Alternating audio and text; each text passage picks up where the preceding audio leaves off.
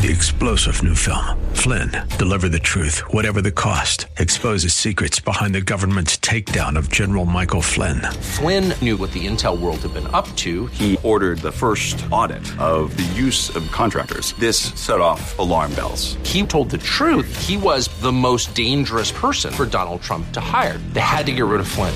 Flynn, deliver the truth, whatever the cost. Available now. Watch it today. Go to salemnow.com. Salemnow.com.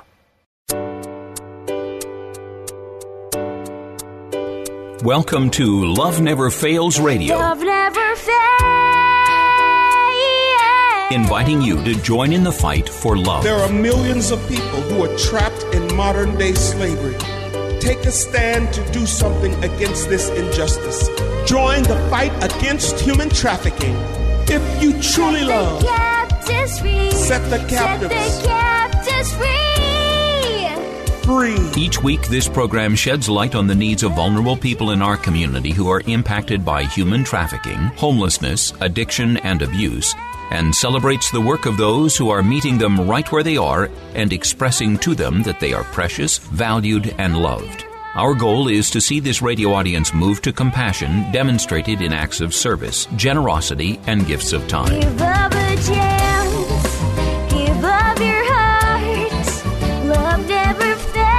Now, here's the host of Love Never Fails Radio, founder and executive director of Love Never Fails, Vanessa Russell. Love your heart. Welcome to Love Never Fails Radio. We are in the studio today with Jenna McKay.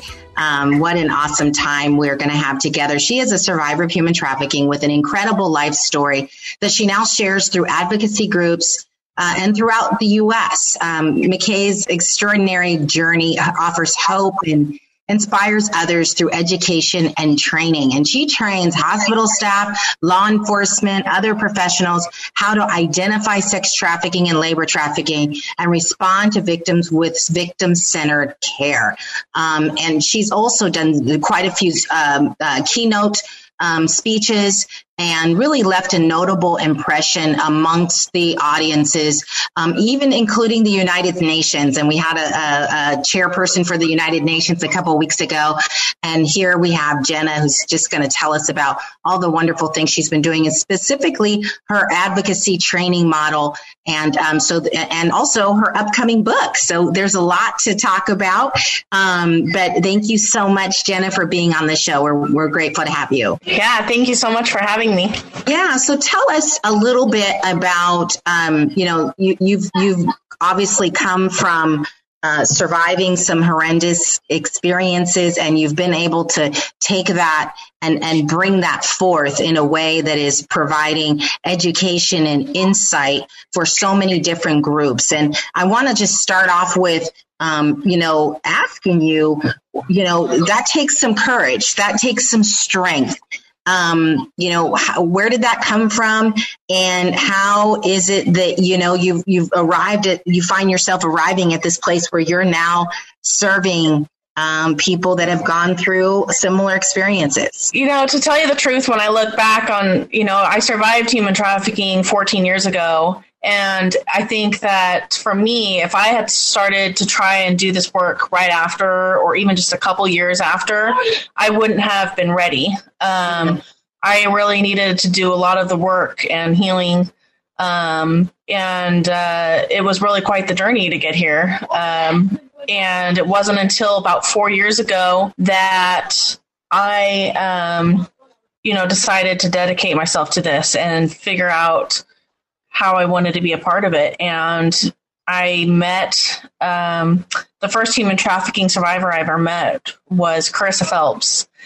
And um, when I heard her speak and learned about her trainings, I was like, that's what I want to do. So um, just started to get involved and meet more survivors and um, learn, you know, when, when we talk about training medical staff and law enforcement, I'm like, yes, that those are the people that failed me when I was a victim and didn't Wow. uh, step in. And if they had been trained, they would have recognized me for sure, um, identified me. So it felt really important and where I could make a real impact. Wow, that is incredible. And Um, you know, so oftentimes when we are abused or, you know, probably inadvertently abused by people, we think, you know what, screw them. I don't want to, you know, I don't want to be anywhere near those people. You know, uh, they don't care about us. And you come to your own sort of preconceived notions about things. But for you to come to a place where you're like, if they had known what they were seeing, right? So you're giving people the benefit of the doubt. If they had known what they were seeing, they would have responded. And that is such a place, I think, of healing and of, um, you know, of, of moving past the pain. And it's no surprise to me that you came in contact with Carissa Phelps because that is the way she rolls. And um, another person whose life has been transformed by her story. And now your life is transforming and inspiring others. So, yay, all around. Yeah, all around.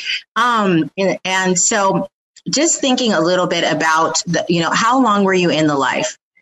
Um, it was close to a year. Um, close to a year. Okay. Yeah, and I was 18. I was I he kind of lured me out of high school. Um, he wasn't already a trafficker though. That was something that he um he learned through a lot of the criminal activity he was involved in, and mm. um, he also married me. So um, we were married when he was trafficking me.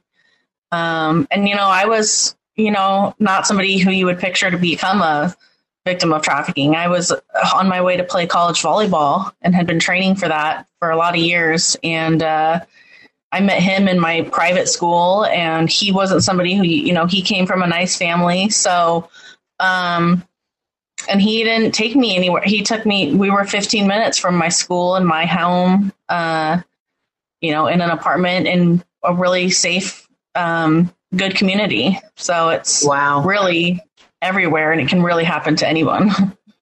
Wow. Well, I, you know, I'm so grateful that you're sharing your story. I have another young lady has this very similar experience um, who does some advocacy for us. And I think it's so important that you guys share your story because there are some stereotypes and some misnomers about the kinds of people that are ensnared in the tactics that are used.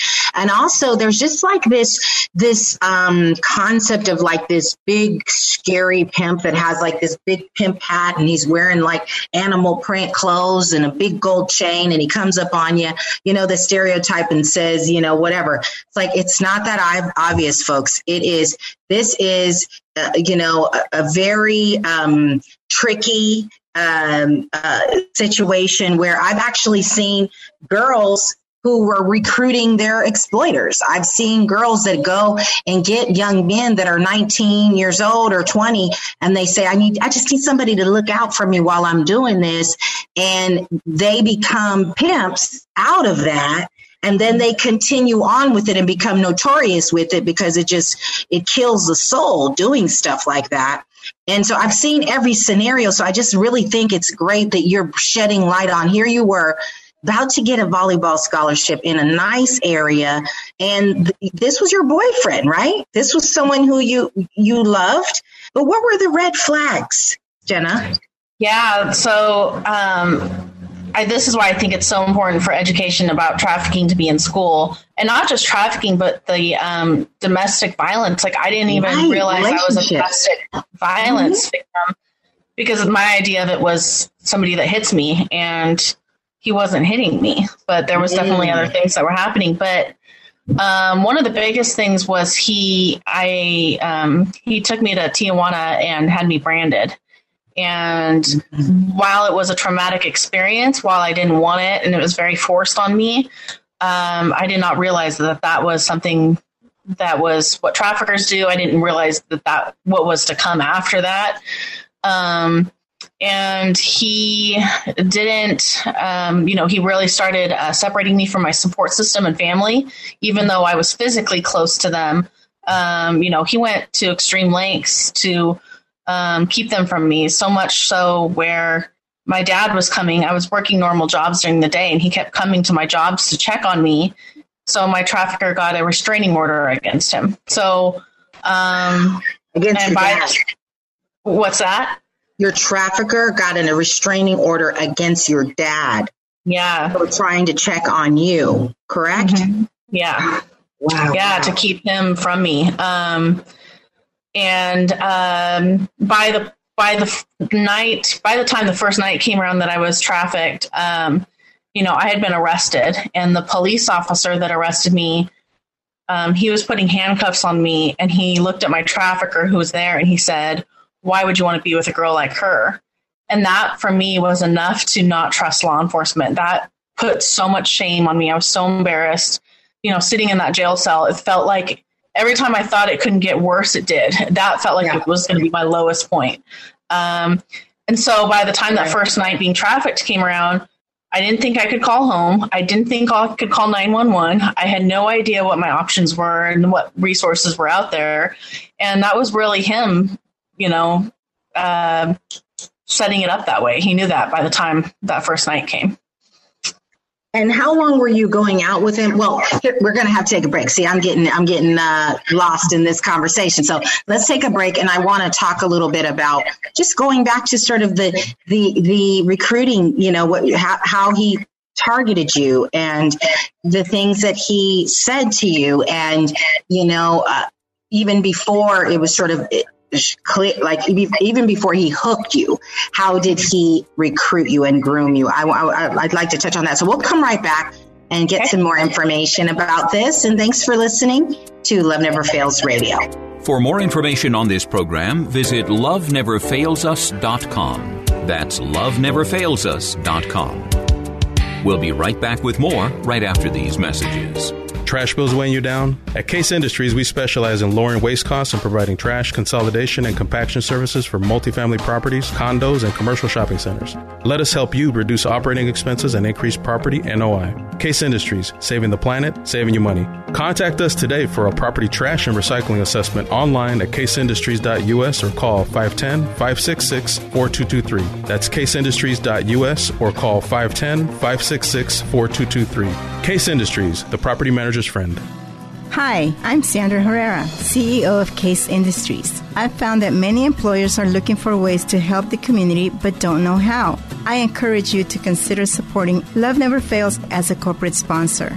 Love Never Fails offers all the resources necessary to help young women and men overcome the trauma of exploitation and abuse. And that's why I'm proud to have Case Industries supporting Love Never Fails Radio. Welcome back to Love Never Fails Radio, where you are invited to turn your compassion into action and love those in your midst. Now, here's the host of Love Never Fails Radio, Vanessa Russell. And welcome back to Love Never Fails Radio. We again are in the studio today with Jenna McKay, who is a survivor of human trafficking with an incredible story about how she herself was trafficked and um, maybe not from the tr- stereotypical or traditional uh, setting, and then how she uses that to provide education to law enforcement and to the uh, the um, health community, uh, so that they they're equipped to uh, intervene on behalf of other victims today. And so, Jenna, we were just talking about a horrible experience uh, in the last segment where when you came into contact with law enforcement your exploiter, who would didn't seem like the traditional exploiter either, um, uh, was told, you know, I don't know why you would want to be with a girl like this. And here he was the one who branded you and introduced you to trafficking, and it was just like very degrading and upsetting for you, and it and was it, it was hard to hear. I, is what I gathered right from from you. Yeah, so I'm so sorry that happened and um, just horrible. And but again, you know, your your words at the beginning, which is that had he known what he was looking at, he might have had a different reaction. Had he been educated, he might have had a different reaction. And so, going back to that, right? So you were in school with this this young man, and and so tell me, um, when did you you know you started to be trafficked at 18 and it was for a year. So you were 17ish 16 17ish right when this first happened. How old was he? Um, he was just one year older than me. And okay. we met in high school and i don't think that he knew of trafficking you know when he was in high school. I think once he graduated and uh, started hanging out with um, people that were doing criminal activity and that he got involved in, he started to learn of it. Um, and, uh, but be, even before that, he really kind of lured me out of high school, kind of how traffickers do. He, you know, I was struggling at home. My parents were separating, and that was really difficult for me. And I didn't feel like I had any good support while I was trying to navigate um, getting the recruitment process for for college and sports. And um, you know, so he really kind of just painted this picture for me that life would be great with him. And his mom had a successful business, and she got her GED and so he told me that. He said, you know, I'll help you. You can get your GED and come live with me and work, and you don't have to deal with all of that stress at home. And I took it. And when I dropped out of high school and didn't go on with my plans to play college sports, I really was hurt that none of my teachers and my principals and my coaches and weight trainers that had known me my whole life um, weren't reaching out to me. And it was like this assumption that I was this runaway kid and like that they only cared when I was a successful kid. And when I started making bad choices, they didn't seem to want to be around me. And so that really actually angered me and made me feel rebellious and pushed me more to him when I really didn't want to. I really wanted to go with my dreams and play sports. So, um, and then once I moved in with him, I felt stuck and like I couldn't go back, that there was no going back, that whatever life is with him is what I was stuck with. And what about your parents? What'd your dad think of that? Um, I don't, you know, at that time, you know, my mom had already left my dad, so I was living with my mom and my grandma, and it just kind of seemed that year in particular, my two big sisters and my mom and dad were really all dealing with a lot. Um, Yeah. There were some deaths in the family. There was Mm. that separation. Um, my one of my sisters was pregnant. Like one was getting married. So everybody had so much going on in their own lives that I kind of slid through the cracks. And um, I know they weren't happy with him. They didn't like him. Um, they weren't at the wedding, but um, he uh, they definitely didn't know I was being trafficked. Yeah, so it's you know coming from their side, you know they're like she's with this guy, don't like him, and you know you know how kids are. They're you know they're just going to do what they're going to do, and she doesn't realize what a big opportunity she's missing out on. But oh, you know you know let's let her go, let's let her do her thing, right? That's kind of they didn't realize the seriousness of Yeah. what was going on. Wow. Right. So, so tell me, were there things that now, knowing what you know, that would have like, were there moments there with your family where it's like, if they, now that they're educated, if they were to do this again, they would go, oh, this is it. Yeah, one hundred percent. I mean, I've had talks um, with my mom and my sisters, you know, where they're like, if we had known that that's what what's going on, we would have been there in a heartbeat. And uh, we really didn't know how to handle the situation. And you were eighteen, and um, you know, and and my trafficker, like, I mean, there was a moment halfway through that year where he looked at me and we were, he, you know, except for the last time I was always sold in the apartment. And he opened the front door to the apartment and he said, Leave, Jenna. If you don't want to be here so bad, if you hate me and hate this so much, then go. And I started to walk out the front door and I turned around. I stood there and I went, Where? Like I hmm. didn't know where to go. And I walked right back in. And you know, we asked survivors, you know, why didn't you leave and why didn't you run? And it's like my my biggest thing was that I didn't know where I could go, and he did such Yeah. a good job at separating me from any support system, and I really would had no education on what my options were, and didn't think I had anywhere to go. Yeah, well, that's and that's part of the um, brainwashing, right? That they're doing is to make you think that those people are so against you, knowing that you know if you had really been in your right mind, you could you would have been able to say they'll take me back. I could go see say my mom and my sister. They'll take me back anytime. But I'm sure there was a lot of times where he was going. Look, they don't love you. They don't. They don't even come for you. Who comes for you? Did he say those kind of things to you? Yeah, he definitely did, and he really used. He knew that I was ashamed that I didn't go get my volleyball scholarship. He knew I was Mm. embarrassed that I dropped out of high school and didn't have an education, and uh, he really used those insecurities against me. He also u- he also turned it, you know, if you ever leave, if you ever tell anybody, I'll make it seem like this was what you were in with me, that you were cho- choosing this with me. And I was mortified of that. And especially as an 18 year old girl who really cared what people thought of her. And Yeah. um, so the the the not going off and playing volleyball in college was enough to be embarrassed by, but now add the trafficking experience, the shame was so deep, and uh, I didn't tell anybody for six years what happened to me. I didn't get help wow. for six years. So, wow. And how did you? How did you? I mean, how did you cope for those six years? You know, I I I had I had gotten away with from him, and I mm-hmm. remarried, and I had a son, and we were he was a Marine, and we were stationed in Virginia, and so I kind of was able to get away and um, build a new life across the country, which was a huge help, and becoming a mom and, and being in a healthy marriage. But um, I was definitely experiencing PTSD, flashbacks, mm. and nightmares and anxiety, and um, I just became very good at stuffing it down and blocking mm. it out um, mm. and pretending like everything was okay. Mm-hmm. And um, finally, six years after I was trafficked, I had a breakdown and I went to a mental hospital and I finally reached out for help and shared what happened to me. Wow. Isn't that crazy? I, I've had a similar experience where you're just going along and going along, and you're stuffing it and stuffing it, and you're doing what you got to do, and then your body just says no more. Like I'm, I, I don't care what you say you're gonna do.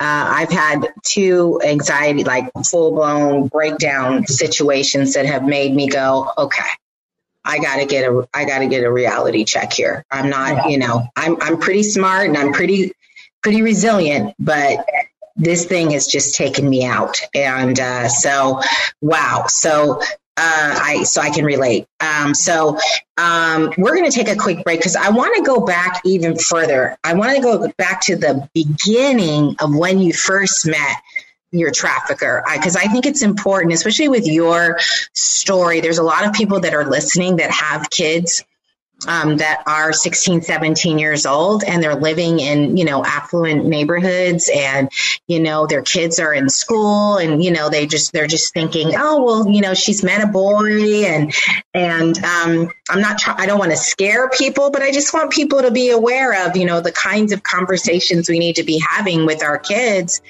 and the kinds of red flags that we should be aware of. So we're going to take a quick break.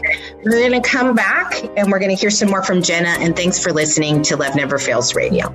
To join in the fight for love, visit loveneverfailsus.com. Don't go away. Love Never Fails Radio will return right after these messages from our sponsors. This is Dr. Miluna Fausch. I am honored to serve on the advisory board of Love Never Fails, where each voice matters as lives are restored. Thank you for your support. Let's face it, you are making a pitch for something every day.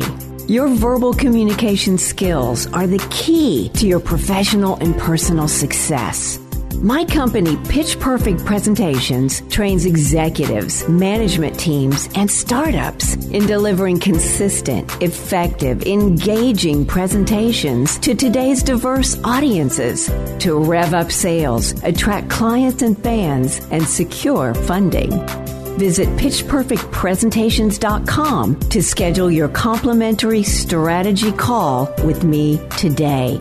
That's pitchperfectpresentations.com, pitchperfectpresentations.com.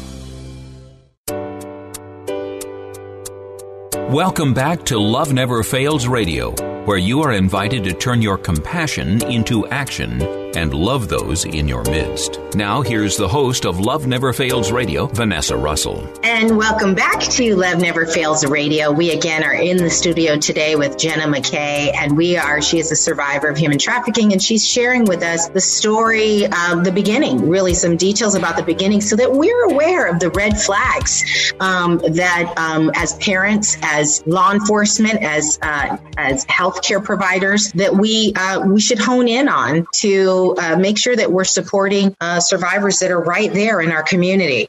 And we were talking in the last segment about um, this uh, the situation with her exploiter who was you know 18 19 and she was 16 17 and they were both in high school and and um, he was able to um, first become connected to her and later the relationship turned into one of exploitation and so um, let's let's go back to so so how how were you connected in the very beginning?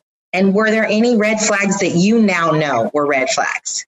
Yeah, 100%. Well, I met him when I was like 16 and he was in like some of my study hall classes and we there was like hellos and stuff, but we never were friends or dating. And then it, it was my junior year that we um, started dating, but um, my dad really didn't want me to date. And so it was kind of in secret. I would sneak out and meet mm-hmm. with him and things like that. And definitely when we were dating, there was red flags. But I think by the thing, by the time abusive patterns started, my self esteem got really low. Like I was always pretty confident because of sports, really. My whole life revolved around training for volleyball. But once I started to do less of that, um, I didn't really have much identity. Became very insecure. And when he started doing things, you know, like there was time he cheated, I didn't just end the relationship. I would I would be so reliant on him for my security that I would stay with him. And he would uh, break up with me and then make up with me and break up with me and make up with me. And I think that if I had been educated more in high school and had were having adults talk to me about unhealthy relationships, mm-hmm. I would have seen how unhealthy that was. Um, I also didn't have a really good example of a healthy relationship at home, so I didn't really know the difference. Mm-hmm. And um, and during this time, your parents were going through a divorce, right? Yeah, they my senior year they were separating, and I remember mm. asking my mom. I said, "Please don't leave Dad. If you need to, I understand, but can you wait until after I graduate high school because I don't think I can handle this, and I mm. or wait till I'm done with my SAT tests, or wait till I get my volleyball scholarship squared away." Um, but she left anyway, and I kind of felt lost in the mix of that, and I remember feeling really rebellious when I would get calls from family members about, hey, don't drop out of high school. But nobody was calling me and talking about how how is your parents' divorce and separation affecting you? How do you need us for this? And that yeah. really angered me. And I felt like, well, they only care about if I'm succeeding and, you know, it's not when I'm having problems. And um, yeah. So for the listening audience, I just want to highlight like one of the things that we're pretty passionate about here at LNF is um, process oriented mentoring as opposed to outcome oriented. And outcome oriented mentoring and coaching is you want to win? Come on, this is how you win. Process oriented mentoring is just being present with people with no agenda in mind. Now, I will tell you, I am I'm it's very hard for me to be a process oriented mentor so I'm actually I'm not the right person for that. I'm I'm too alpha, I'm too I'm always working towards a goal. I'm like what are we working on? What are we working on? So I'm not that kind of person, but there are people in this world bless their hearts. I mean, you know, I'm thinking of people like Laura Joe or like Laura Joe Stoops or or or Lynette Hunt. These are pe- women that have come into our program that just sit with people, just listen, just eat with them, just hang out, just ask, hey, how you feeling about your family? How, hey, have you checked in with your grandma lately? Hey, and then school might come up, and it's like, how you feeling about that? And if it's like, oh, I'm not going to school anymore, oh, that sucks. Okay, how you feeling about that? What do you, you know? And it's all about how they're feeling about it. And so that's really important. And I hear that's what I hear you saying, Jenna. Would you agree that wow. you really just needed somebody to just be with you, huh? Just 100%. hang out. Yeah. yeah. I had um, one teacher that pulled me aside after class. She saw that my grades were slipping and she recognized it and she talked to me about it. And I broke down crying to her. Um, but one teacher, that's it. And I mean, I, you know, I'd been going to that school since kindergarten and, um, they knew who I was. I mean, here you have this girl that's been playing competitive volleyball since she was 12 years old, has a weight trainer, playing travel. You know, you know she's trying to go to college, and all of a sudden she drops out of high school and moves in with a boy. There's a red flag that's there. What's going on with flag. her? Yeah. Mm-hmm. But I think, too, the other pieces to your point earlier, they don't know what to do. Right? Mm-hmm. It's like, okay, so what if she tells me she's using? Then what? What if yeah. she tells me he hit her. Then what?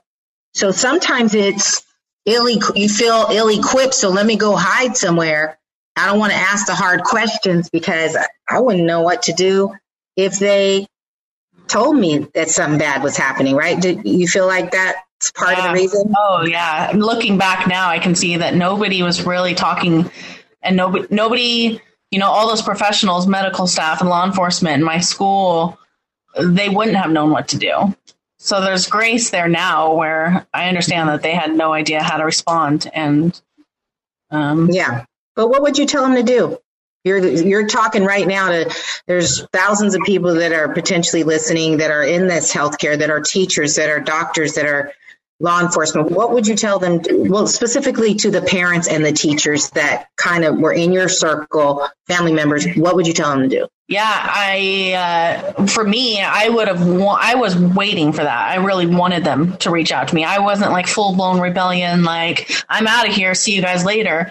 I just didn't know how to reach out for help. And even though I was 18, I was an adult, I was still a kid. I hadn't even, you know, I was still in high school. And for me, all it would have taken was one of them to come along and be like, hey, you know, whatever's going on, we can help you with that. And, uh, we can steer you back to your goals and get you back on track and we'll be here for you to help you and we'll get you what you need whether that's a therapist or whatever you need for me, that's it. That's all it would have taken. Somebody to just take that step and talk to me about it and say, we're going to help you. Because once I felt like I was going off track, I didn't think I could. Once I moved in with him, I thought I was stuck. And all, I mean, if somebody would have come to me and said, hey, Jenna, you can still go back and play college and, and go to college, I'd been like, really? Because yeah. I was, I, that was my dream. I wanted to do that. I didn't want to marry this guy. And, um, um, and then, you know, for medical staff and like law enforcement, if they had been trained on the signs, every sign was there, and I wasn't even being trafficked yet. I was, it, I got arrested just before he started trafficking me, but there was still signs of trauma, and um, you know, I had already had my branding by this point, and I remember sitting there in the in the cell crying, and they sent a female officer in to talk to me, and that would have been a great opportunity to intervene. And um, just with what that officer said to my trafficker, I wasn't going to talk to them. And I remember thinking, gosh, if they only knew who I was, that I was this kid that was, you know, I was a good kid just a few months ago. And here I am stuck in a situation I need help out of. And he's the one who, you know, you'd probably be arresting him if you knew what he was doing. And, um, and really that just kind of basic human kindness when you are being treated as an object and dehumanized daily, and you have somebody with a white coat or a gun on their hip that takes the time and sits down and looks you in the eye and shows you respect and listens to you, you know, they may not reach out for help right away, but it really does plant that seed to eventually reach out. Wow. Wow.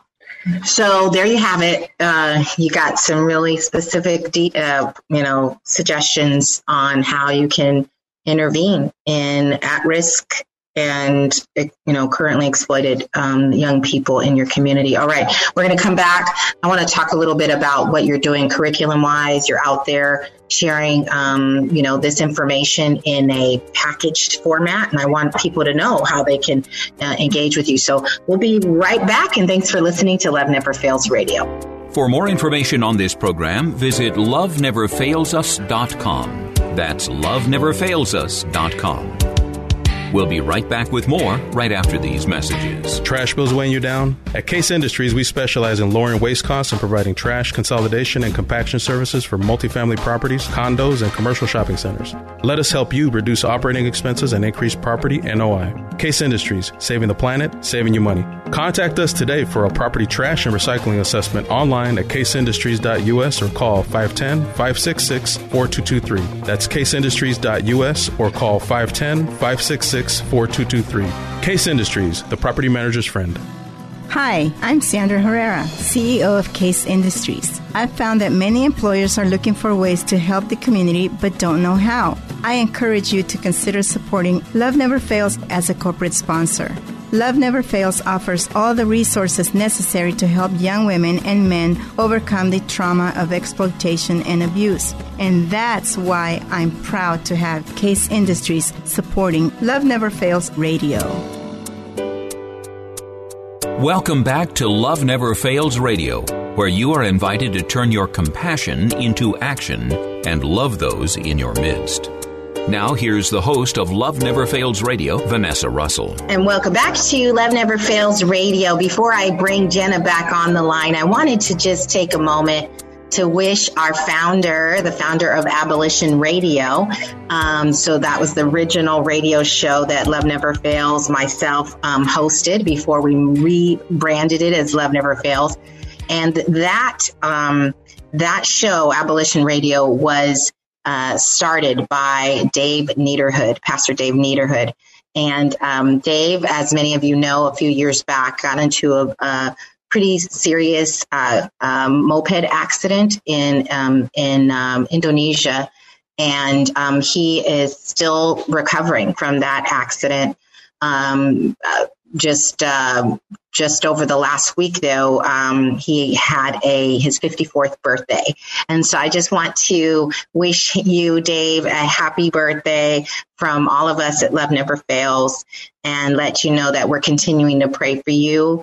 And um, you um, we sent him we're uh, several of our love never fails alumni made him a little video and um, we're just wishing him well. And so i wanted to acknowledge him on the radio show. So thank you dave. We're still doing your show. Um, okay, so coming back, um, Jenna um, McKaye is with us. She is a survivor of human trafficking, and she's been telling about her courageous story of 14 years, really, of recovering from um, this experience of human trafficking as a teenager, as an 18 year old, and um, and the ways in which several people could have noticed the red flags and intervened, and even gracefully noting that they just didn't know. And so now she's dedicating herself to educating those populations about the red flags, and I think that is just so admirable, Jenna. And I wanted the listening audience to know about um, what it is you're doing, how someone, you know, how, what kinds of groups you're currently educating, and then, of course, how people can get involved. So, uh, what are you currently involved? Are you currently educating a, a hospital or law enforcement, or what's going on? Um, yeah, so, well, law enforcement, um, thankfully, I was able to actually do um, some trainings for my local law enforcement in July and August and, you know, safely do it in person, um, six feet apart and masks and all that. Uh, and it was really awesome because, you know, the feedback I got was, wow, it really does happen so many ways. I had no idea. And, uh, you know, I talk about labor trafficking, and sex trafficking and um, kind of just go into you know a two hour training of awareness and all the ways that trafficking looks and how to respond with like victim centered care and um, you know they say it takes eight to 12 contacts for a victim of trafficking to finally reach out to law enforcement and mm. feel safe enough to open up and share with them. And I'm like, it's got to take less contacts than that. So how do we do that? And and then hospital staff, um, I do a lot with Dignity Health. Um, they have a human trafficking program. Um, you know, training medical staff and and um, pretty much anybody at the hospital. Like, there's been the security guards are there, and and the front desk and admissions. Like, everybody should be trained on it. And um, and then I just got hired with um, the United Nations has an organization called uh, the Global Strategic Operatives, and they train medical staff. So I'll be doing their trainings, and I'm starting to learn them. And some of them, you know, there's the there's the awareness one that's the two hour awareness and what is trafficking and how to respond. But then there's the trauma one, like all into the trauma and, and the effects that trafficking has on victims. And the physical and mental effects, and um, and then international trafficking as well. Normally, I just talk about domestic trafficking right here and what it looks like in America, but kind of learning to educate on trafficking all over the world. So that's wonderful. Well, I I think it's um, just wonderful that you're doing that. I love Dignity Health. They have so many. Um, Dr. Ron um, yeah. over there and, and Jen, yeah, Chambers and uh, Jen, Jennifer. Um, they're amazing. And I'm glad, I'm so glad that they're engaging with you to, um, you know, uh, have you share these important details with the clinical staff there. Um, we'd love to invite you to join us with a couple of other engagements that we're talking about doing maybe at Kaiser and at Sutter Health.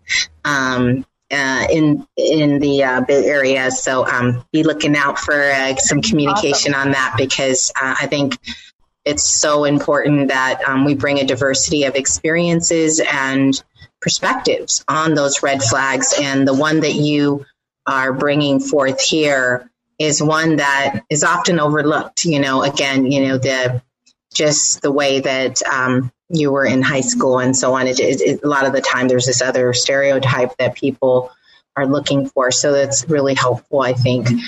Just thinking about you back then. The other thing that is happening is uh, we're in the process of doing some education with St. Mary's with their sports programs, and um, and I think that could be really interesting.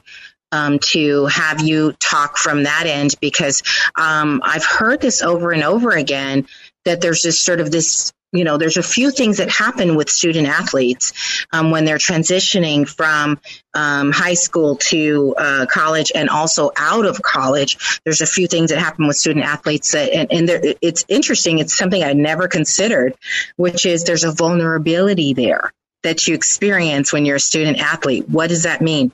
Number one, I heard you saying there's a pressure you feel to um, to choose the right place, to know what you want to do, to know where you want to go, to be good enough, to be recruit. Did you get D1? Did you get D2, D3? Are you going to get a scholarship? All of that, right? So there's a huge, tremendous amount of pressure. And then, and then the second thing is if you decide that you don't want to, uh, maybe you want to start school and not go to college, then you feel like a loser. You know, there's I've I've heard that. You know, you feel like you're you're you've you know you've you you're not following with, forward with your what you're capable of and then thirdly the people that go through college but they don't play professional ball you know and i would imagine it's very similar with military too. When you come out of the military it's like you've been purposed to do this one thing and your whole identity is wrapped up in that one thing and now it's not there anymore. And now that's a perfect time for a predator to come in and say let me give you a new identity. Am i t- is this resonating with you? Is that kind of yeah. Yeah. Yeah. 100%. Because I was slowly kind of drifting from volleyball when I was dating him and really not taking it as seriously. And uh, that's when I really became vulnerable to him and insecure and um, not the confident athlete anymore, but um, really just, uh, you know, a victim already with him and uh, vulnerable to anything and not knowing that that kind of stuff could happen to me and not knowing what to do. It made me very vulnerable. And, and that's what traffickers, you know, we know prey on. And it's interesting too, because no one would think that someone who is that has that much confidence, who's getting scholarships and who's athletic is having a self-esteem issue that uh, an exploiter can prey on. But if you have, you know, for me, I was extremely wrapped up in the arts. And like you, if I wasn't involved in an artistic um, production, I was out with, you know, boys and, you know, they were doing drugs and I was smoking and I was drinking and I was doing all kinds of stuff. So, you know, I think it's, it, it's absolutely something we should be more aware of with our youth. Like if they are doing well in something and they start to fade from it, or even doing well in it. It's not all of who you are. Do, being a star volleyball player is not your identity. It happens to be something you're good at. It's not the value of who you are as a person. That's interesting. You know, you got me thinking here, Jenna. You got me thinking. This is good stuff. Um, I'm so appreciative of you. Okay, we're going to have to take a quick break. We're going to come back and talk about things that are going on in the community and ways that people can connect with you and um, with other things that Love Never Fails is doing. So we'll be right back. And thanks for listening to Love Never Fails Radio. To join in the fight for love, visit loveneverfailsus.com. Don't go away. Love Never Fails Radio will return right after these messages from our sponsors. This is Dr. Miluna Fausch. I am honored to serve on the advisory board of Love Never Fails, where each voice matters as lives are restored. Thank you for your support. Let's face it, you are making a pitch for something every day. Your verbal communication skills are the key to your professional and personal success. My company, Pitch Perfect Presentations, trains executives, management teams, and startups in delivering consistent, effective, engaging presentations to today's diverse audiences to rev up sales, attract clients and fans, and secure funding. Visit pitchperfectpresentations.com to schedule your complimentary strategy call with me today. That's pitchperfectpresentations.com, pitchperfectpresentations.com. Welcome back to Love Never Fails Radio, where you are invited to turn your compassion into action and love those in your midst. Now, here's the host of Love Never Fails Radio, Vanessa Russell. And welcome back to Love Never Fails Radio. We again have been in the studio today with Jenna McKaye, who is a survivor, who has overcome uh, the tr- the difficulties of human trafficking and is now an advocate, a leader, and is in telling her li- telling her life story that others might have the opportunity to break away sooner and or prevent uh, people from being trafficked at all. So, um, how might people get in touch with you, Jenna, if they're interested in connecting with you and and you know engaging with your curriculum? Um, you can, uh, the website, it's jennamckaye.com. It's, um, McKaye, M-C-K-A-Y-E. Um, and my contact information is on there. And you can also kind of read more about what I'm doing. And there's some interviews, um, sharing more in depth of my story and um, that are on there. But also, we talk about like uh, we have the Jenna McKaye Foundation, and one of the big things we focus on is horse therapy and it's something that was helpful in my healing. So when I started to, you know, work with victims, I'm like, hmm, what is something that I can get them into here? And so we provide the funding for them to go to a certified horse therapist and it man, it's my, one of my favorite things. You know, you hear what a survivor's been through and then see her up smiling on a horse. It's pretty awesome. yeah. Oh my gosh. Yes. We have, um, uh, we have done some work with Hearts Landing in up in the Sacramento area and uh, Ranch, Hearts Landing Ranch, and another one. But anyway, just uh, as you mentioned, also I think New Day for Children uh, had at one time um, they had a, a, um, a, square, a Squarian um, trauma uh, yeah. Uh, or um, program. And so, um, really um, love that you're doing that. Okay, so there you have it. It's jennamckaye.com. I just went over there and um, it was, uh, it's a beautiful site. And um, I would encourage you to reach out to Jenna for support and uh, to engage on this important topic. Other things that are going on in the community, unfortunately, as you all know, we've all moved into purple status, pretty much every county in the state, and uh, maybe five remaining that are still in orange or uh, red, perhaps. But anyway, um, we are um, continuing to keep our store open because we already had the procedures in place. Um, so our store is still open at 22580 Grand Street in Hayward. So come on by. We're open from 12 to 5 p.m. However, we're not receiving donations at this time. Um, and so please come and patronize. Uh, we have survivor leaders working there that are regaining their, their lives. And then also you can um, um, see what we've got online, which is at store, S T O R E dot love never fails us dot com. We actually have a watch party that we're going to be doing with polka dot women um, coming up on the 30th. So uh, Monday the 30th. So you're definitely going to want to uh, check that out. We have some very nice things going on. So that's going to be off of our Love Never Fails store Facebook page. And so please um, make sure you like that page. It is Love Never Fails Community Store um, on Facebook. And again, that's where the watch party will come forth. Um, we also are um, continuing our IT Academy classes. Um, and I'm really excited. Um, we're about, about to graduate 20 students from our Google IT class.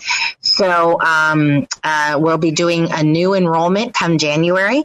So if you're interested, interested in participating in Google IT, um, please, and it doesn't matter what state you're in, doesn't matter, you know, what country you're in. We'll take um, anyone for our self-paced classes. Our Google IT classes um, are grant funded, so we would just need to have a discussion about um, where you are, um, but those uh, where you are and how we can create some some creative scholarship program for you to enroll in the Google IT instructor led classes. But for self study, please sign up. It's loveneverfailsus.com forward slash IT biz. And, you know, you might be saying, well, why IT? Well, IT is one of the most stable and sustainable industries, even throughout the pandemic.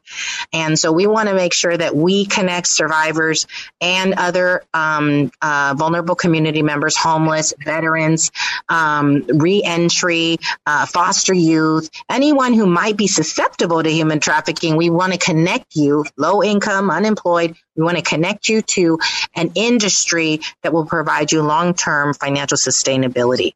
So go ahead and sign up today, loveneverfailsus.com forward slash IT biz. And then lastly, uh, we want to just encourage you to uh, keep us in prayer. We have just opened up our men's home um, on November 1st. We've had our first couple, husband and wife in there, and we're, we're going to be getting some more uh, young men, some transitional age men in there. Um, and we also have our children's home that is open for girls 13 to 17. So if you want to refer into either, you can reach out to Elani, E L I N A E L A N I at loveneverfailsus.com. And she will go ahead and do an intake. Um, we are full in our women's home, women and children's home. So whew, full, full, full. Um, and um, so just um, trying to provide as much support as we can. Uh, but please do keep our two new homes in your prayers. And of course, if you haven't heard it before, or if you need to hear it again, we want to make sure that you know that you are loved. Thanks for joining us this week on Love Never Fails Radio. We trust that you've been inspired by these stories of hope and love and that you'll accept our challenge to get involved by contacting us at loveneverfailsus.com, by liking and sharing our Facebook page, Facebook slash Love Never Fails Radio, or by making a contribution directly to Love Never Fails. This program is the broadcast outreach of Love Never Fails, which is a donor supported nonprofit ministry that Vanessa founded as a way of directly impacting the lives of young people who are trapped in or at risk of becoming involved in human trafficking. This broadcast needs your involvement and support. To find out more, simply go to loveneverfailsus.com and click on the radio show link. Today's program was brought to you in part by Case Industries, as well as supporters from Faith Fellowship, New Hope Christian Fellowship, and the International Church of the Foursquare Gospel. On behalf of Vanessa and the whole team at Love Never Fails, thank you for listening. And thank you even more for committing to turn your compassion into action and love those in your midst. Give love a chance.